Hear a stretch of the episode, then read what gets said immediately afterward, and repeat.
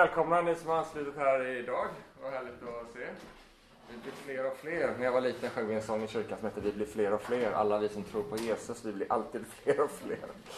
Eh, ja, det är härligt. Och det är också någon tro vi har faktiskt också inför den här hösten att vi ska få växa som kyrka och som gemenskap. Inte framför allt för att vår kyrka ska bli större och vackrare. Eh, utan framförallt för att Guds rike ska bli utbrett i vår stad. För att människor ska få komma in i kunskapen om vem Gud är. Eh, men också i kunskapen om Guds tanke för deras liv.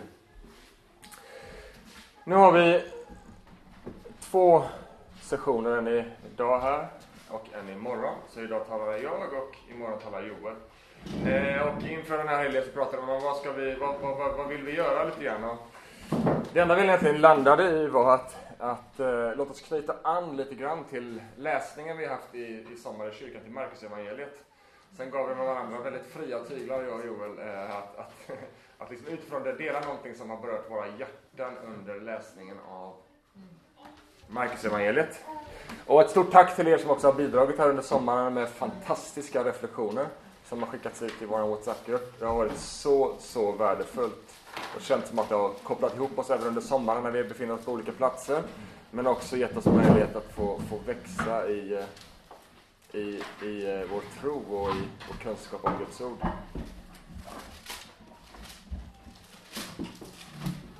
Marcus evangeliet är ju fyllt av action. Det är ett så härligt evangelium på det sättet därför att det är så direkt. Det är bara så inpå. Det är bara liksom som det bara händer saker hela tiden. Och Jesus, han är liksom bara man bara får, man bara får, får, får liksom intrycket av att han går på Red Bull hela tiden. Liksom. Duracellkanin, det var full fart. Eh, han är igång eh, och proklamerar riket, predikar, han botar sjuka och han förlåter synder. Och det händer saker hela tiden. Och vi ser verkligen Jesus in action eh, liksom i sitt syfte.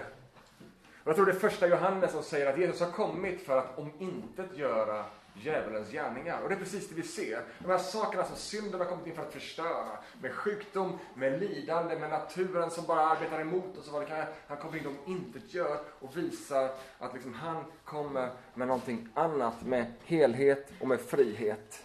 Och i det så för han människor ut i denna frihet. Han för dem in i gemenskap med Gud. Så det här ser vi liksom på steroider i Markus evangeliet. Och min första reflektion kring det där är bara att det, det är så lätt att reducera kristen tro till någon form av huvudkunskap, till någon form av tanke, till någon form av livsåskådning. Men när vi möter Jesus i Marcus evangeliet så klatschar det där. Liksom. Det är inte bara en livsåskådning, en allmänt fint sätt att se på livet, där vi är lite snälla mot varandra och går till kyrkan ibland. Utan vi möts av en tro som liksom är levande i livet, i vardagen. Och där också Guds närvaro är påtaglig och synlig. Som liksom på riktigt bara bryter in i tiden och saker som inte normalt sker, sker. Och genom historien, jag älskar kyrkohistoria, tycker det är fantastiskt. Eh, och spännande att läsa. Och, eh, och också se hur Gud har men Gud har inte övergivit sin skapelse. Gud har inte övergivit sitt folk, han har inte övergivit sin värld, utan han arbetar genom historien så att hans rike hela tiden går framåt. Och när man läser kyrkohistoria så ser man hur Gud gång efter gång har väckt sitt folk inför den här insikten att Guds närvaro är verklig och att evangeliet består inte bara i ord utan också i kraft. Och kanske, en lite så försiktig fråga, så kanske är det så att vi också i den här tiden behöver lite uppvaknande inför det här. Vi är i behov av en Guds rörelse ibland oss. Och att tron får flytta ner lite bara härifrån den här abstrakta huvudkunskapen ner i hjärtat men också ut i händerna. Och då tänker jag inte bara det här mirakulösa, det här liksom, som wow, det här på det sättet, utan jag tror också att det oftast det går hand i hand och det börjar i och kanske det mest fundamentala är just den här att våra hjärtan får bli varma av Guds kärlek. Och att den kärleken och den värmen i våra hjärtan får resa ut i våra händer, i våra ord, så att vi får beröra världen. Absolut, ibland med mirakler och det är en rullstol och så här, det kan ju hända. Men mycket mer det här bara vardagliga. Ord talade av kärlek som får komma med läkedom. Och liksom handlingar av värme. Att vi skapar sammanhang och gemenskap. Att vi inte bara tänker att nej, nu har vi här fredagsmys för oss själva. Utan men vem ska vi bjuda in som sitter ensam hemma? Alltså det där, det är ett behov av en rörelse av Gud som reser ut i våra händer. Men var börjar ett sånt liv? När vi läser i evangelierna, eller vi fortsätter sen i apostlagärningarna, så kan man reagera på olika sätt. När vi har läst Markus evangeliet kan man reagera på olika sätt. Och eh, en reaktion är liksom att ja, men det där håller jag lite på mentalt avstånd. Jag liksom tror på att det Jesus gjorde, det är sant. Men att det skulle resa in i vår tid på det sättet, ja, men det, det, det är liksom, chilla lite nu. Det, det, det är liksom, det är kanske inte riktigt för vår tid. Det känns avlägset. Det passar liksom inte in i vår sekulära världsbild. Tro på Gud, ja, visst, men det här aktiva, nah, jag vet inte. Ett annat sätt är att man blir så totalt bara upptagen av de här sakerna som man liksom, som, man, eh, det enda som intresserar mig är liksom eh, under och tecken och mirakler och andens gåvor. Det finns, finns inget annat i hela Bibeln. Det är bara enda som man, bara blir helt fokuserad och man fastnar liksom i tekniska perspektiv om hur det ska vara och liksom det blir på ett annat sätt, ofta så kanske man, när man missar helheten så kan det bli kärlekslöst, det blir tekniskt, liksom man förlorar någonting. Det finns typ olika, lite diken. Men så är det en liten detalj, en sån liten grej i läsningen av Marcus evangeliet som lite bara berörde mig, en sån här sak som man kanske inte ens tänker på. Och det är inför den lilla detaljen som jag skulle vilja stanna inför idag. Och om du har din bibel och vill slå upp någonting så kan du slå upp Marcus evangeliet kapitel 3.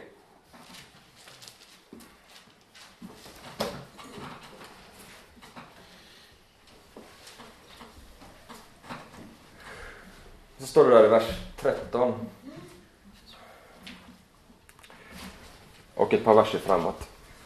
Jesus gick sedan upp på berget. Så det här är tillfället när Jesus kallar människor att följa honom. Han kallar sina apostlar. Jesus gick sedan upp på berget och kallade till sig dem som han hade utvalt. Och de kom till honom. Han utsåg tolv, som han kallade apostlar. De skulle vara med honom och han skulle sända ut dem att predika och ha makt att driva ut onda andar. Så vad sa Jesus i det här sammanhanget när han kallar sina apostlar? Det är lätt att bara liksom han kallade sina apostlar och de skulle ha makt att driva ut onda andar och predika. Fine. Men vad är det första han säger när han kallar sina apostlar? Han utsåg tolv som han kallade apostlar. De skulle vara med honom. De skulle vara med honom.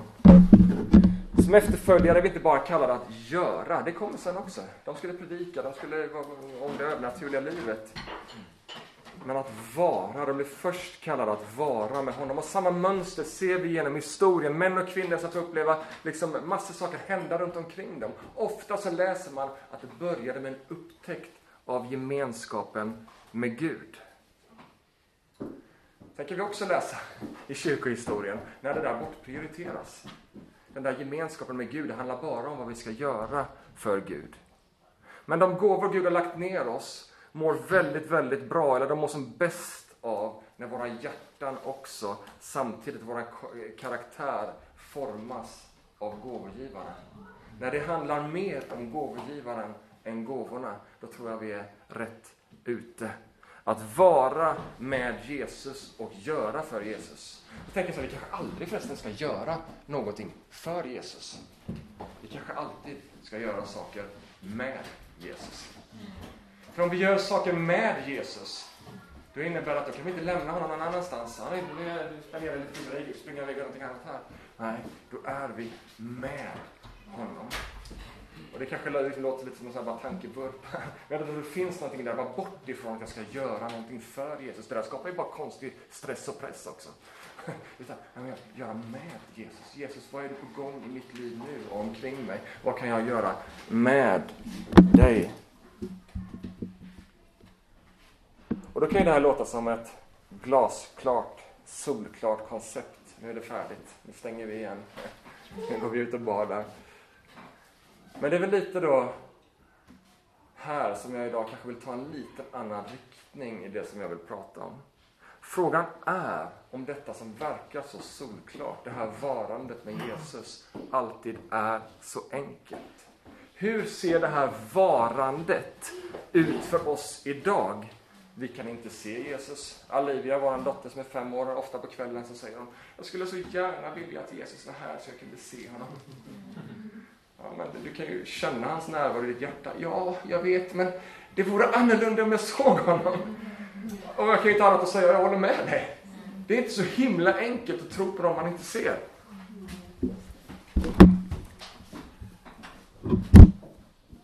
Vi kan inte se honom. Vi kan inte sätta oss ner och ta en kopp kaffe med honom. Den där personliga relationen för oss är inte lika självklar som den var för apostlarna. När man läser evangeliet, det är ju så himla självklart, det är så naturligt, det är inget konstigt alls. Här sitter vi runt lägerelden. Närheten var så konkret, det var som att umgås med vilken människa som helst. De levde med honom, de drack kaffe med honom, de grillade fisk med honom, de vaknade och de sov med honom. De kunde ställa vilken fråga de ville till honom. De kunde se hans reaktion. Det där var en konstig fråga. Troligtvis hela tiden. Och de kunde höra hans svar, de kunde se honom, de kunde uppleva honom, känna hans doft. Är med mig? De kunde ta i hans händer, ta på hans axel. De kunde se honom leva ut det fullkomliga, perfekta, kristna livet. Den gudomliga närvaron. De kunde se människor bli helade. Hur gjorde han? När han befriade de demonbesatta. När han berörde de svaga, de utsatta eller vanliga människor som dig och mig. De levde i vad som kan beskrivas som en helt naturlig relation. En personlig relation med Jesus. Men hur kan vi och kan vi idag ha en personlig relation med Jesus? Jag ställt den frågan. Jag får ofta den här frågan. Vi prata om en personlig relation med Jesus. Vad är det för Jag fattar ingenting. Jag tror vi alla kan reagera lite olika inför den frågan. Kan vi ha en personlig relation med Jesus? Vi har alla olika erfarenheter, vi har olika personligheter och vi befinner oss i olika processer, olika säsonger och det måste vi ha respekt för. Vi kan inte bara dundra på i vår egen övertygelse, vår egen erfarenhet och bara försöka kränga den och slå den i huvudet på andra. Det är inte så det ser ut. Och jag har all respekt för dig som sitter här inne och brottas med tanken på en personlig relation med Gud. Jag har all respekt för att det känns som att Gud är långt borta, som att Gud är tyst. Jag vet när jag var yngre, jag läste teologi första vändan, så hade vi en kurslitteratur som hette When God is silent. och Jag sa, jag vill inte läsa den här boken, för min Gud är inte tyst. Och så bara 20 år senare så bara inser jag att vad dum i huvudet man kan vara. Jag vill inte blunda för din smärta eller dina frågor. Tvärtom vill jag säga att jag är helt övertygad eller jag, tvärtom vill jag säga att jag ser dig och jag hör dig och jag känner med dig. Men samtidigt vill jag viska till ditt hjärta och jag tror det är en viskning från Gud att han har inte glömt dig. Han har inte övergivit dig. Han är inte långt borta. Och jag hoppas att det vi pratar om idag ska kunna ge lite nya perspektiv. Men framförallt hoppas jag och ber att Gud ska beröra ditt hjärta. Jag har också all respekt för dig som sitter här inne och tänker att, vad pratar ni om? Relationen med Gud är ju mer verklig än relationen jag har med alla andra människor. Grattis! Köp en trisslott. Nej, på riktigt, jag vill inte förminska det, utan tvärtom. Det är underbart. Och jag tror att vi kan vara i olika säsonger, olika perioder. Vi är olika personligheter och vi har olika gåvor. Jag tror det finns också en gåva av att verkligen kunna känna. Bibeln talar om gåvan att kunna urskilja olika andemakter. Jag tror att det finns, I det kan också finnas en gåva av att kunna bara urskilja Guds närvaro mitt i allt. Men jag vill också säga till dig att i den här säsongen så sök också djupa rötter. Kyrkofäderna pratar om att det kommer tider av ökenvandring. Och det, det kanske aldrig händer dig, men om det händer, så se till att du har skaffat dig djupa rötter. Kan vi förvänta oss en relation med Jesus på samma sätt, på samma villkor som apostlarna som satt kring lägerelden med honom? Hur lever vi i en relation med en osynlig Gud? Det finns så många aspekter och perspektiv kring det här. Jag menar, vi kan ju bara skrapa lite på ytan idag. Det tar liksom ett liv att utforska relationen med Gud. Men bara sug på det där en stund. Relation med Gud. Bara det begreppet, bara det liksom den här meningen innefattar så mycket mystik. Relation med Gud. Så mycket komplexitet. Så mycket bara, bara Gud, jag, relation. Jag kan dricka kaffe med en vän. Men att umgås med Gud är som att dricka kaffe med han som har skapat kaffeplantan. Han som har skapat fotosyntesen. Han som ser till så här, han som har skapat förmågan att känna smak, att känna dofter, att kunna uppleva. Ja, men det, kom igen, det är annorlunda. Du kan inte sitta här och säga att det är samma sak. Det är annorlunda. Att säga att relationen med Gud alltid är enkel, det vore inte helt sant. Men samtidigt vill jag säga att i sin komplexitet så kan det på samma sätt upplevas som det mest naturliga. Det mest liksom bara självklara av allt. Och kan vi inte bara få låta det vara så? Det kan få vara både och. Det kan få vara superkrångligt i vissa, på vissa områden, men samtidigt vara okej okay med att det ibland så bara känns som det mest naturliga som finns. Jag tror att vi alla kan skriva under av att vi samtidigt vi är i desperat behov av Guds närhet. Och det där bottnas i att människan är skapad för gemenskap med Gud. Kan vi ha en relation med Gud? Ja, åtminstone så skapades vi för att leva i gemenskap med Gud. Vi bara liksom hoppar igenom, här, snacka om kyrkohistoria, liksom, det är från tidens skapelse. Så skapades människan för att leva, och människan vandrade med Gud i Edens lustgård. Och den här längtan efter Gud som liksom sekulära världen kanske mer beskriver som liksom längtan efter någonting mer. Det är liksom en längtan som visar spår tillbaka ifrån skapelsen. Då gemenskapen var självklar. Så kom det där syndafallet. Villkoren som vi nu lever under. Varför är det komplext? Därför att vi lever under syndens villkor. Vi har gått miste om, vi har gått miste om härligheten, den naturliga gemenskapen. Men allt sedan syndafallet så har Guds hjärta varit inriktat på en sak. Och det är en upprättad gemenskap igen. Jag bara gjorde en snabb speedgrej i somras av en helt annan anledning. Jag tittade lite på förbunden i Gamla Testamentet. Det bara slog det mig att de här olika förbunden i Gamla Testamentet, ja, det är löften till Guds folk. Gör så här så blir det så här. Men än mycket djupare än så, så är det liksom en Guds utsträckta hand. Det är ett Guds närmande, ett successivt närmande av Gud mot människan igen. Så vi ser hur liksom Gud söker en upprättad gemenskap. Han söker, med, äh, söker närhet med oss. Jeremia 30 och 20 säger i ett av de här förbunden att ni ska vara mitt folk och jag ska vara eran Gud. Ser ni? Ett närvande. Ni ska vara mitt folk. Ni ska bara leva vilsna i världen. Nej, ni ska vara mitt folk. Varför är det som vilsenhet i världen? För att människan inte fattar att vi ska vara hans folk och han ska vara vår Gud. Det är där allting faller på sin plats igen. Och så kan vi se hur det här progressiva sker och vi kan se hur Guds uppenbarelse förflyttar sig från den brinnande busken, ni vet det är Mose kallelse, till brinnande hjärtan, pingstdagen, när anden utgjuts. Vad ser vi? Vi ser ett närmande från Gud till en återupprättad gemenskap igen. Kan jag ha en personlig relation med Gud?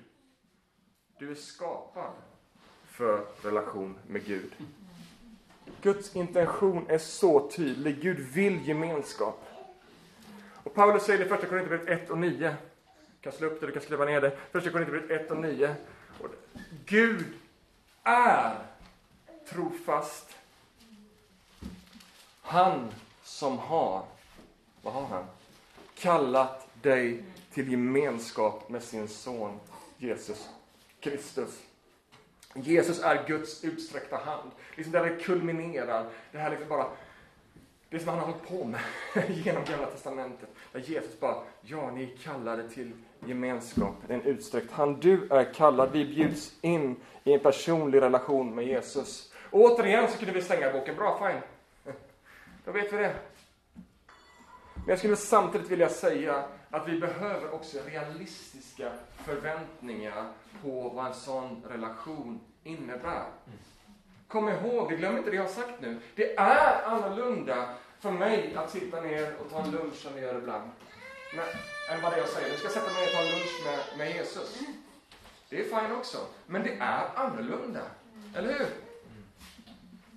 Och Paulus, han glömmer inte det här. Så bara några kapitel längre fram i första Korinthierbrevet, i kapitel 13, vers 12, så säger han om denna relationen, denna gemenskapen. Han slår fast, vi kallar det till gemenskap. Men hur är det då med den här gemenskapen? Jo, då säger han så här i första Korinthierbrevet 13, 12. Nu ser vi bara en gåtfull, säger en översättning. En suddig, säger en annan. Men båda beskriver liksom vad man lyfter fram och vad man vill se. En, en gåtfull, suddig spegelbild. På den här tiken, så hade man koppar eh, man hade inga glasbild, man hade kopparskyltar. När man kollade in så såg man någonting gåtfullt. kan man välja själv, är jag snygg idag eller inte?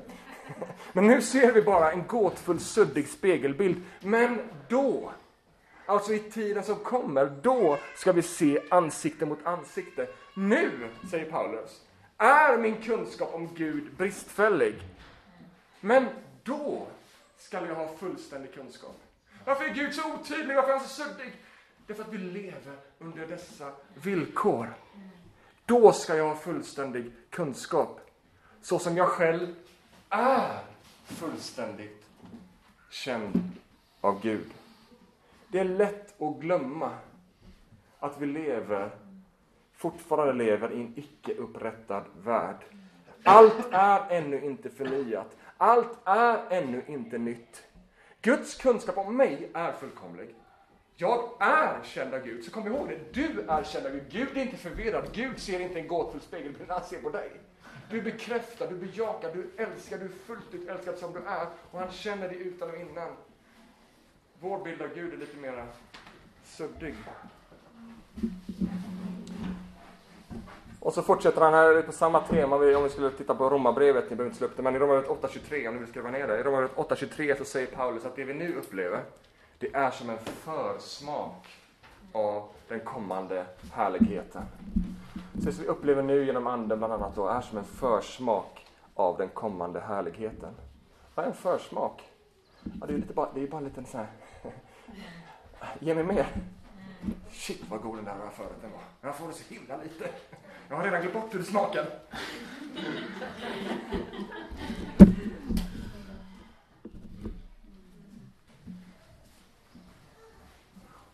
Förstå mig rätt, jag vill inte lägga någon begränsning på dig och säga liksom att ja, du kan inte lära känna Gud. Gud kommer förbli bara ett enda stort mysterium. Nej, det är inte det det handlar om. Det är, inte, det är inte på det sättet, men hur mycket vi än upplever och upptäcker så är det ändå bara en liten försmak av vem han verkligen är. Hur lite du den upplever, ja, men det är en försmak.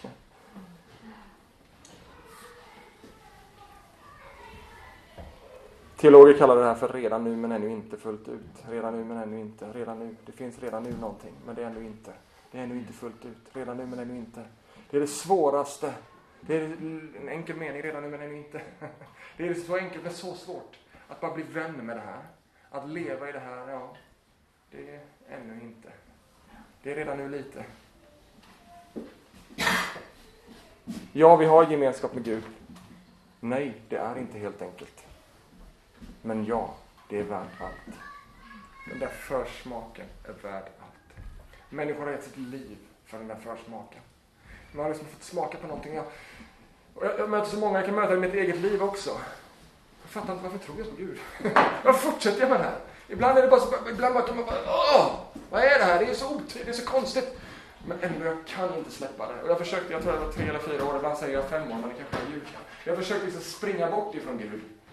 Det gick inte. Jag försökte hårt. Det gick inte. Det gick inte att få det ur mitt system.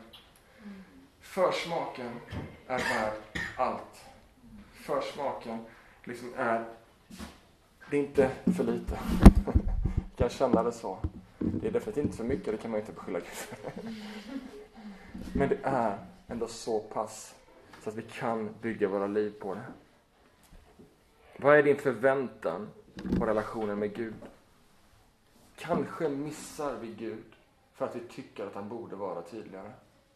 Jag säger inte att det är så. Jag vill ställa frågan till dig. Eller påståendet. Får du göra vad du vill med det. Kanske är det så att vi missar Gud för att vi tycker att han borde vara tydligare. Att få stirra in i den där gåtfulla spegelbilden och få en skymt av Gud. Kanske är det nog för den tid vi är i. Med vissheten av att jag är i alla fall känd av Gud. Han har inte glömt mig. En dag ska jag också fullt ut få känna honom och få se honom i sin fulla prakt. Då ska alla tvivel rinna av mig. Gud, varför måste vi leva med tvivel i den här tiden? Varför måste vi ha det så? Vi vet inte riktigt. Kanske är det för att vi ska älska honom, kanske är det för att vi inte ska liksom äga någonting, utan det ska vara, jag vet inte. Kanske, men någonstans så är det på det sättet. Men det är en tro som bär, trots att den ibland kan upplevas svag. Kanske är det därför också skriften säger att tron som ett senapskorn kan flytta berg. Det handlar inte om mängden. Det handlar inte om övertygande i alla lägen. Men det handlar om att den finns där implanterad i ditt hjärta. Gud är inte så suddig att han inte kan ses. Han skickade Jesus. Vi kan förstå vem Gud är genom att se på Jesus. Där kommer tron in. Att den där lilla senapskornet av tro där inne får sätta sin tillit till Bibelns vittnesbörd om vem Jesus är. Om vi inte hade haft det här, då hade vi varit ganska vilsna. Men nu har vi en tro som är, ibland kan vara svag, ibland kan vara stark. Men då får den koppla upp, och vi kommer till det snart, mot ordet så att bilden får klarna och bli tydligare.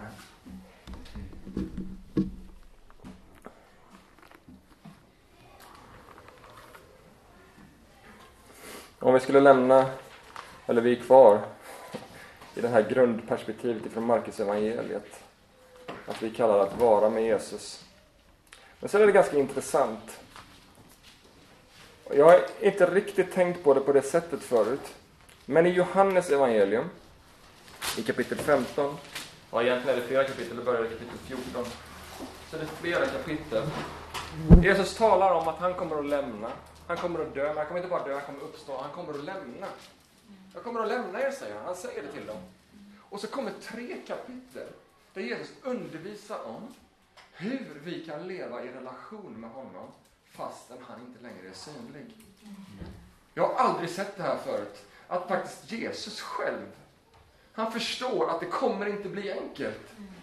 Så här, mina vänner, säger Jesus, här kommer lite godis, lite input in i den tillvaron som ligger framför er. jag är helt säker på att lärjungarna undrar, då ska du lämna oss och prata om? Hur ska, hur ska vi då leva i relation med dig? Men de hade inte det, de, de tyckte, vad pratar de om? Det måste varit svårt för dem också. Hur ska vi leva i gemenskap med dig när vi inte ser dig? Om vi skulle bara hoppa fram till kapitel 15 och läsa bara från vers 4 där. Så står det så här, mitt i den här undervisningen. Och det här liksom bara kulminerar här, liksom det Jesus, det Jesus säger om om, om, om eh, tiden när han har lämnat oss, så säger han förbli i mig, så förblir jag i er. Liksom grenen inte kan bära frukt av sig själv om den inte förblir i vinstocken, så kan inte heller ni det om inte ni förblir i mig. Jag är vinstocken, ni grenarna, och om någon förblir i mig och jag i honom, så bär han rik frukt. Utan mig kan ni ingenting göra. När jag inte längre är hos er, förbli i mig.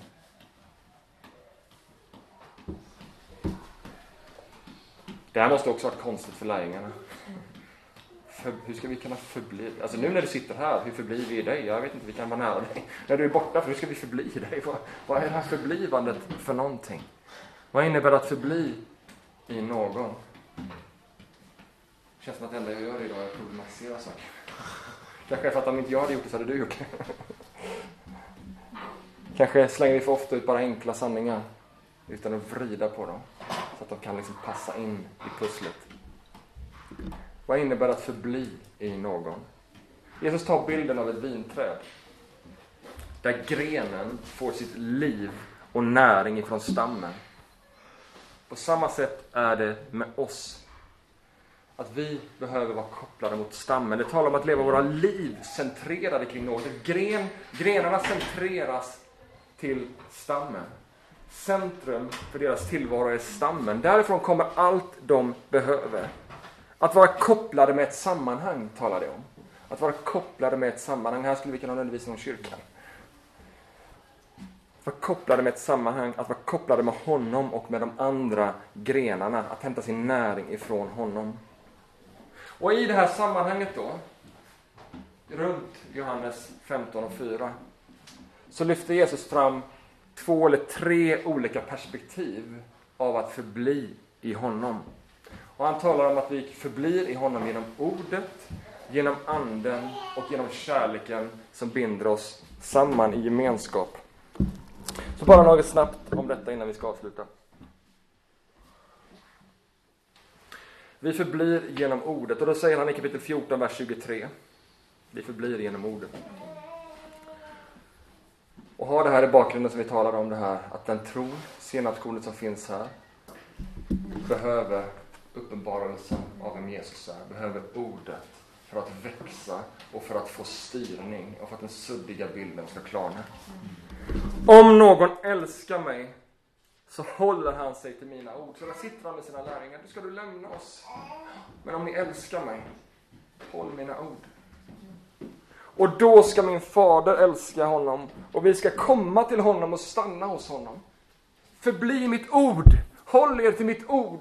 Då ska jag och min fader och den helige Ande och allt vi ska komma till er och vara där. Det finns en närvaro, jag brukar säga det ibland när jag undervisar om Bibeln. Så brukar jag ta en bild av en gammal man som satt i sin gungstol och gungade.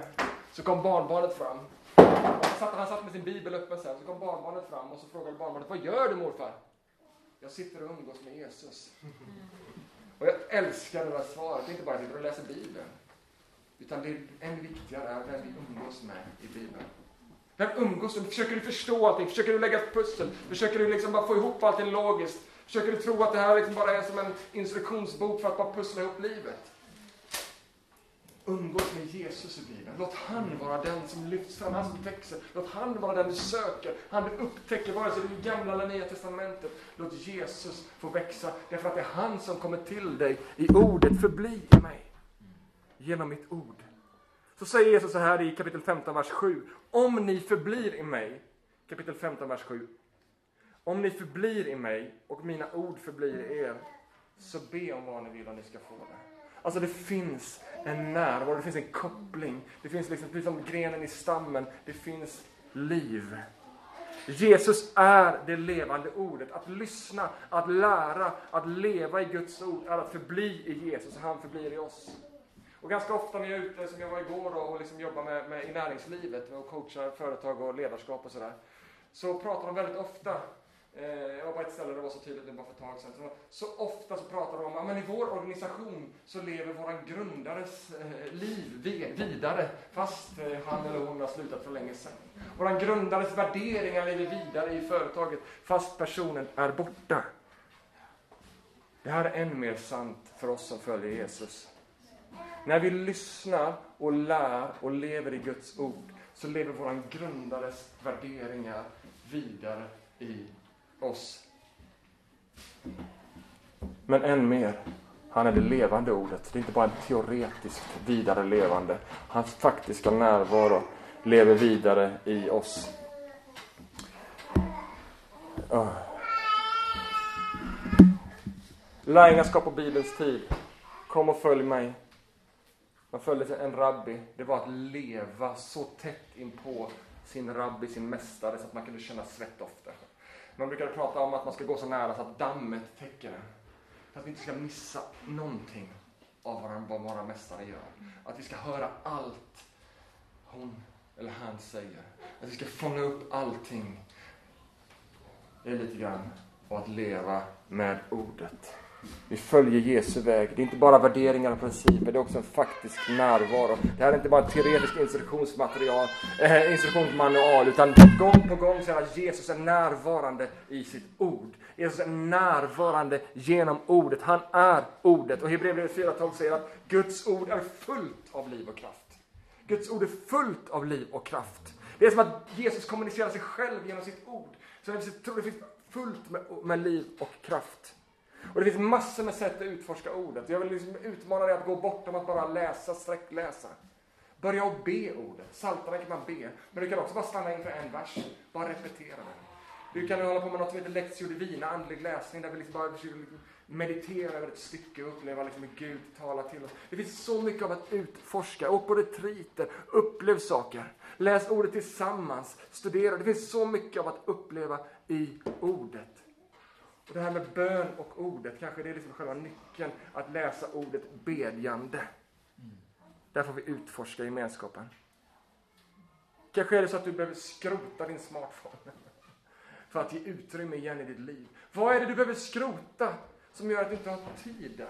Som gör att du inte har utrymme? Du vet, Emelie brukar prata om att förr hade man naturliga portaler. Jag vet inte vad du har fått det jag tycker det är briljant. När man satt på bussen så hade man liksom, eh, hade man, hade man liksom inget annat att göra. Man kunde lika gärna be. Jag vet när jag var yngre och var mer frimodig och var mycket för sjuka, det hände mycket under tecken och sådana saker. Så kom det en äldre herre till mig och sa, jag fattar inte, du verkar, men jag ser ju inte att du håller på och ligger på dina knän och ber och ropar, men varför gör Gud så mycket i ditt liv? Och så sa jag, ber när jag sitter i bilen. Så. Men på riktigt, nu slår man på en podcast eller vad som helst. Men då, jag satt alltid och bad.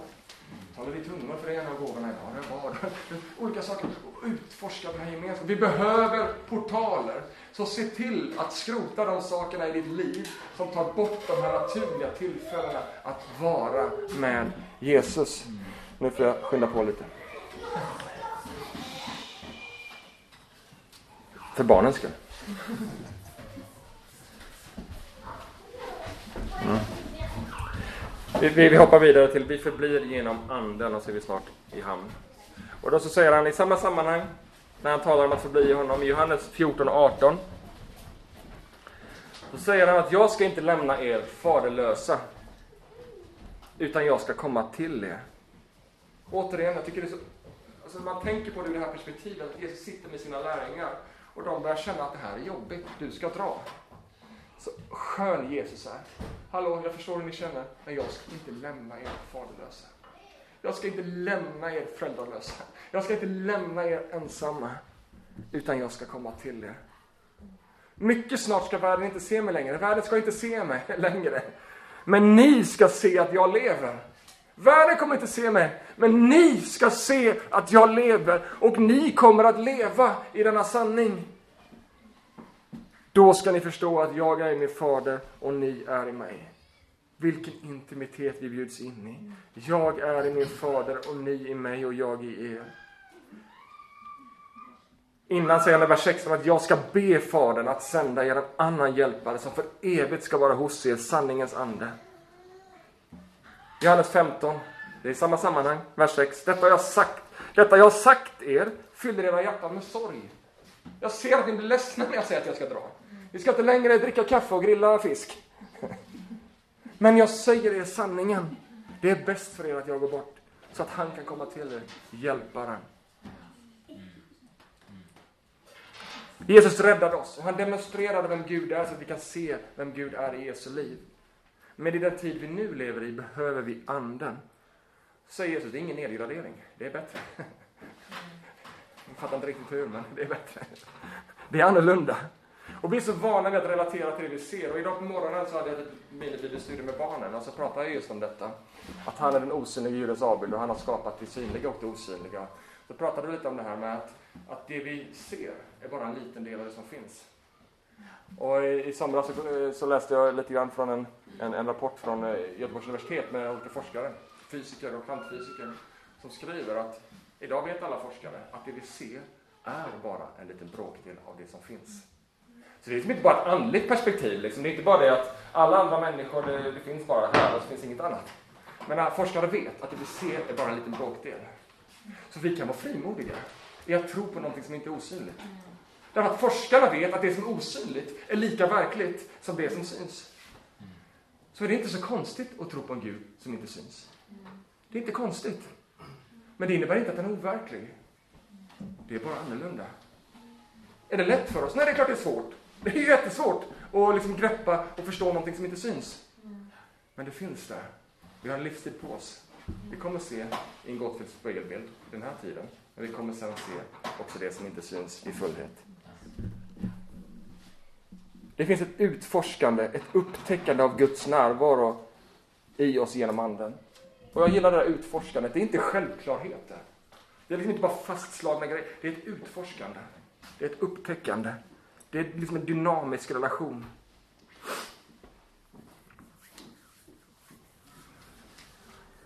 Paulus säger, jag har inte skrivit ner referensen här men eh, jag är lite osäker vad det står faktiskt.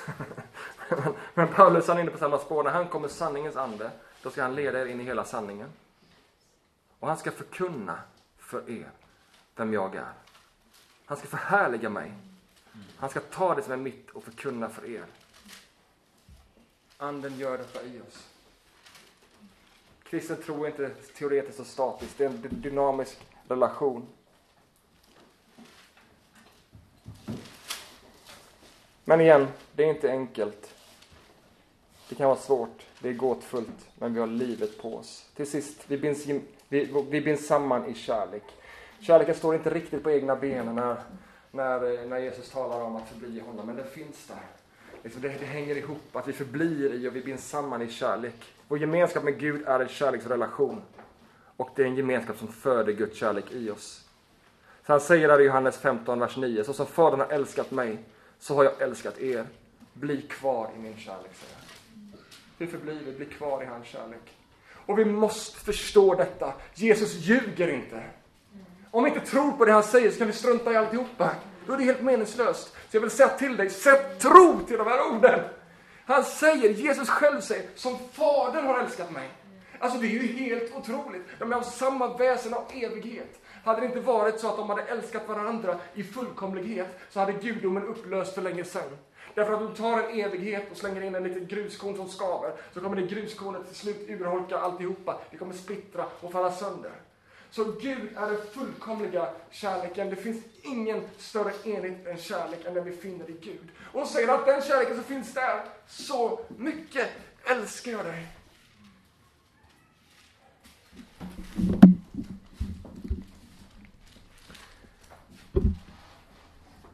Förbli där. Gå ingen annanstans, säger han. Utforska inget annat utanför detta, att han älskar dig. Om jag vill gå och utforska lite här borta, det är så konstigt med de här grejerna här. Ja, men ta med dig honom. Gå med honom och gå i denna kärleken. Så först vet du, jag är älskad med samma kärlek som Gud älskar sig själv med. Och då kanske det blir lite lättare att smälta vissa saker som är att smälta. Och går det inte att smälta, men lämna det just då och låt dig bara bli älskad av honom som älskar dig av evighet. Ursäkta min inspiration, men jag blir sådär Åh! Jag önskar att jag kunde bara bränna in det i ditt hjärta.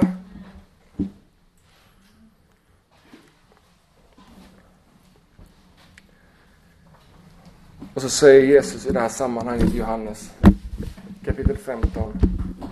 Ni är mina vänner.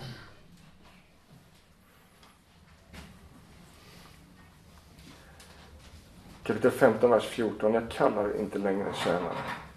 Jag kallar er vänner. Du är en Jesu vän. Om du känner avstånd till Gud så gråter Jesu hjärta lika mycket som ditt. Du är fullkomligt känd av honom. Han känner dig och han älskar dig.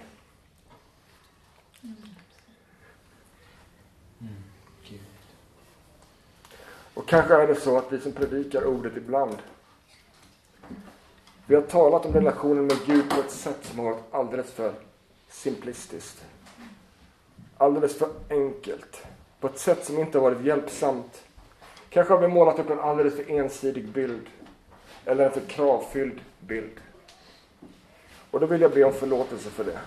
Vare sig det kommer från mig, eller någon ungdomsledare du har haft, eller något du har sett på Youtube, eller whatever. I don't care. Jag vill be om förlåtelse. För kyrkans skull.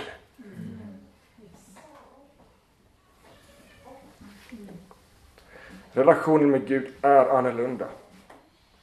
Det är en relation genom den helige Ande och hans ord. Det är annorlunda. Släpp bilden att det ska vara som att sitta med mig på en kopp kaffe. Men faktum är att när du sitter med mig på en kopp kaffe så är Gud där och han kan tala genom mig och genom dig till varandra. Det finns en konkretisering. Och ibland blir det så konkret som jag sa förut så att till och med någon på en rullstol kan ställa sig upp. Ibland sker det inte. Jag stod på Preachers Corner i London och Så var det någon muslim som stod och predikade och jag var ung igen. Så jag tänkte jag ska kontra. Så jag ställde mig också och körde på. Jag och en broder som heter Christer Jonsson. Och så kom det förbi en i rullstol och så sa han, ja men bota honom nu då. Oh my God. Det funkar inte. Ibland gör det inte det. det. Det är så. Det är gåtfullt, vi fattar inte. Men vi kan inte lägga oss ner och dö för det. Men ibland händer det. Vi har sett det i vår familj, jag har sett det i mitt liv, jag har sett det i min mammas liv. Gud gör det. Ibland så ser vi liksom Gud mer än bara i hjärtat. Det sker saker. Ibland så, så sker det bara här inne. Det är så här det får vara. Låt mig få säga detta, att håll de här båda perspektiven. Det kan både vara självklart och enkelt och komplext på en och samma gång. Annars så kanske det inte hade varit med Gud att göra. Därför att, att umgås med Gud är ju annorlunda. Det är ju att dricka kaffe med han som har skapat plantan. Förstår ni? Det är liksom om det hade varit greppbart och enkelt. Då hade inte synden varit på riktigt heller. Men Bibeln skriver att världen är korrupt. Så det är lite komplext. Och när jag pratade med Joel, vi satt och drack kaffe faktiskt, på en parkbänk. Och så bara frågade jag, ja men Joel, hur tänker du kring det här med personlig relation med Gud? Därför att det här är något jag har brottats med, det här är inget budskap som trillade ur mig igår kväll. Men det är något som har levt med mig och drabbat, smärtat mig och gjort så ont. Jag har inte velat prata om det. Men jag har känt mig tvingad. Då frågade jag Joel och så sa jag så här, Jakob, jag är övertygad om att Gud är långt mer involverad i våra liv än vad vi ser. Det där fastnade. Anden verkar. Jesus förblir i oss och vi i honom. Det är en intimitet att utforska. Upplevs Gud tyst ibland? Ja. Är han tyst ibland? Jag vet inte. Men är han det, så är det inte för att han är frånvarande, utan för att vi ska lära oss att leva i det ordet han har gett oss. Genom den ande som han har planterat in i våra hjärtan, in i våra liv. Och jag är övertygad om, precis som Joel sa, att Gud är mer närvarande, mer påtaglig och han gör mer saker. Och det ska bli så spännande i evigheten att få blicka tillbaka. Vad det är du, Gud. Vad det är du. Mm. Jesus kallade oss att vara med honom. Och när vi har upplevt den saken, att vara med honom, då kan vi gå ut med honom. Och inte göra saker för honom, utan göra saker med honom. Då kan också vi leva mer och mer i det livet där vi om inte gör djävulens gärningar. Där vi för människor ut i frihet. Där vi ser under och tecken. Men det börjar i att vara med Jesus. Tack för att ni har lyssnat. Gud välsigne er. Mm. Be en bön,